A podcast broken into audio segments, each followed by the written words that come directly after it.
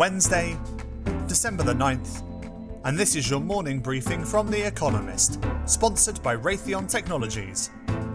Coming up, a vaccine rollout started and a Brexit hurdle surmounted.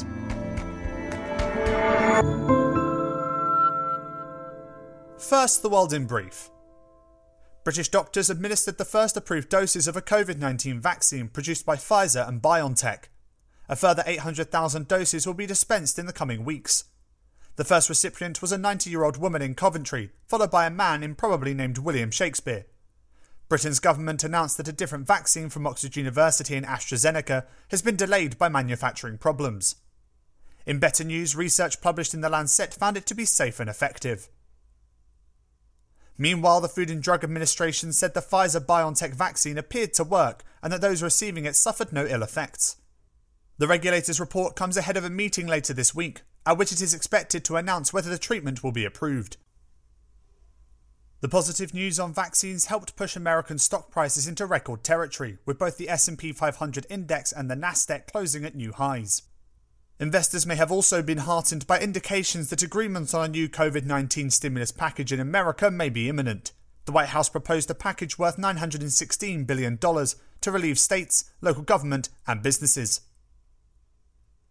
Joe Biden named Lloyd Austin, a four star Army general, as his choice for Secretary of Defense, continuing the Trump administration's practice of placing military brass in top national security posts conventionally held by civilians. General Austin, who retired in 2016, wanted a congressional waiver to take the job. He would be the first African American defense secretary.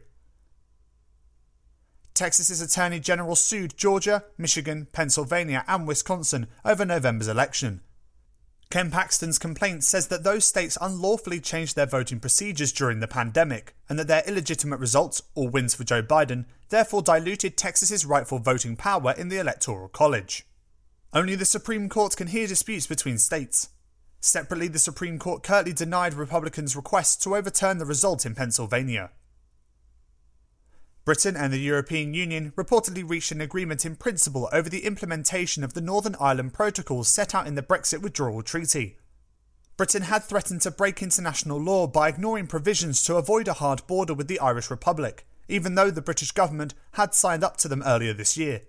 Negotiations over a trade deal continue.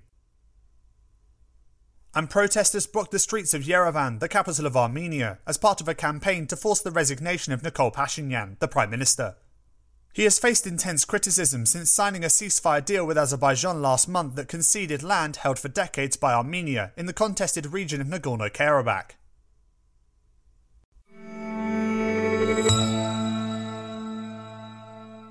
And now here's today's agenda. Keeping it in the family. Indonesia's regional elections. More than 100 million Indonesians, roughly half the electorate, head to the polls today to elect a fresh slate of governors, mayors, and county heads. For a country that emerged from dictatorship just over two decades ago, this exercise in electoral democracy is a declaration of confidence in the political system. Yet a troubling tendency is emerging.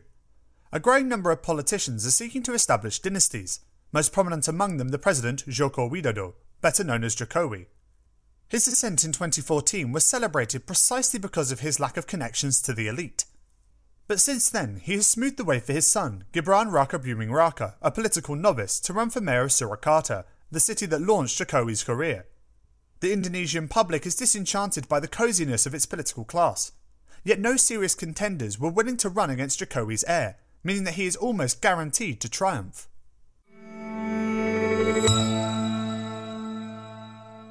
Conteing votes. Italy's bailout brawl.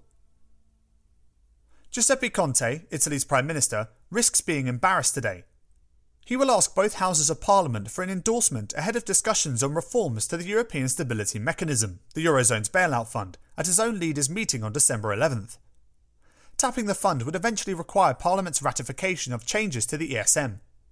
It is among the most toxic issues in Italian politics, the ESM is seen by critics, including the Five Star Movement, M5S, a partner of Mr. Conte's coalition, as a tool for imposing austerity and drastic reform on the single currency's poorer members.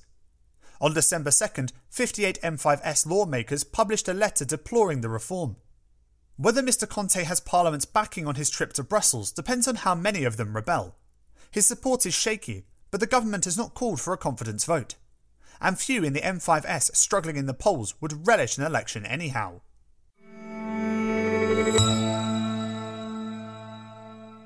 Erdogan's victory lap. Turkey and Nagorno Karabakh. Recep Tayyip Erdogan, Turkey's president, heads to Azerbaijan today for a parade marking his host's recent victory over Armenia in the war over Nagorno Karabakh.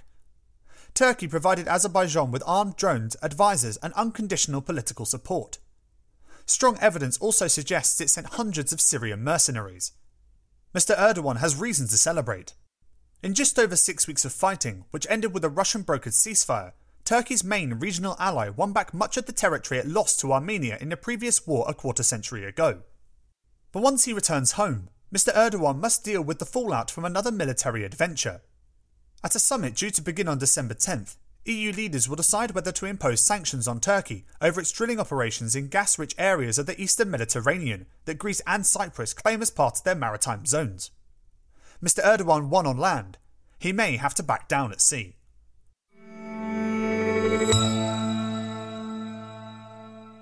Laïcité on the line.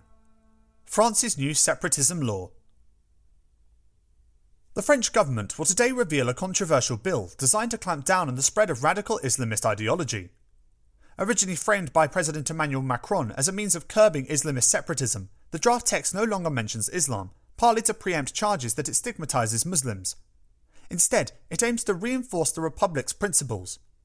Measures include restrictions on homeschooling, though not a quasi ban as first promised, to target radical teaching, stricter rules governing the inspection and financing of places of worship, and a ban on doctors issuing virginity certificates. These details have been in the works for months, but the draft will also contain a recently added provision outlawing the spreading of information about a person's address or workplace if doing so could endanger their life. This is a direct response to a terrorist attack in which Samuel Paty, a schoolteacher, was identified in an online campaign, after which an assassin beheaded him.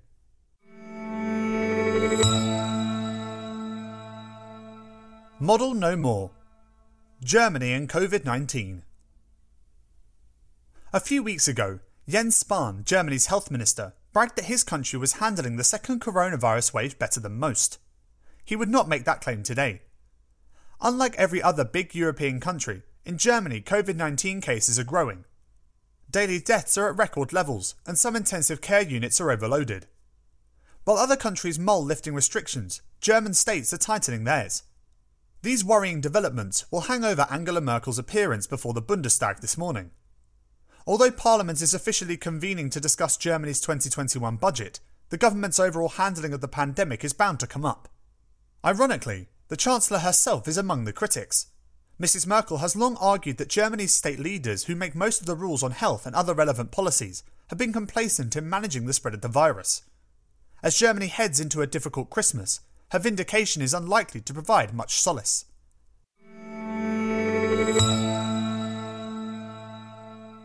Finally, here's the quote of the day from Grace Hopper, who was born on this day in 1906. It's easier to ask forgiveness than it is to get permission.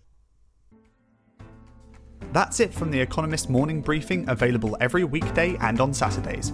You can hear interviews and analysis from our journalists, including our current affairs podcast, The Intelligence, by searching for The Economist on your podcast app or asking your smart speaker to play the latest Economist radio podcast. And as a subscriber, you have access to each week's full edition in audio. Just download the Economist app on your mobile device to start listening.